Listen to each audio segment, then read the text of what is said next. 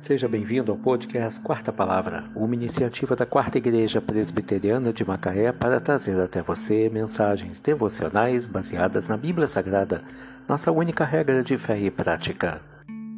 Nesta quarta-feira, 23 de novembro de 2022, veiculamos da quarta temporada o episódio 384, quando abordamos o tema O Rei está nas mãos de Deus.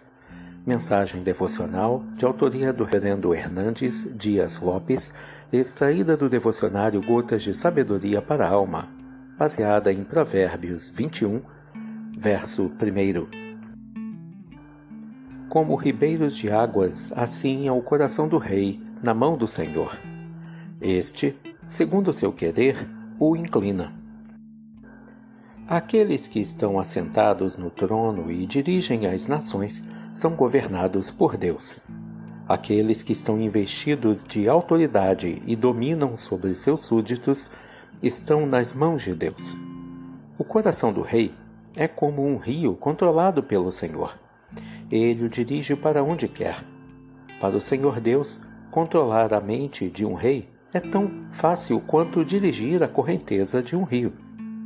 Aquele que está assentado na sala de comando do universo governa o coração dos reis que governam o mundo. Deus inclina o coração dos líderes segundo o seu querer.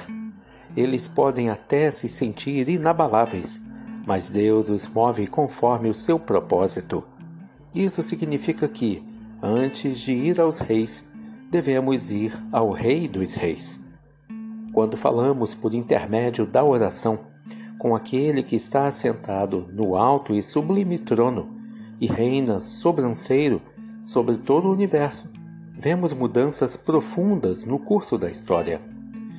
Deus é poderoso para intervir no rumo dos acontecimentos. Ele é quem opera em nós, inclusive no coração dos reis, tanto o querer como o realizar. A vontade de Deus é soberana e ninguém pode frustrar os seus desígnios.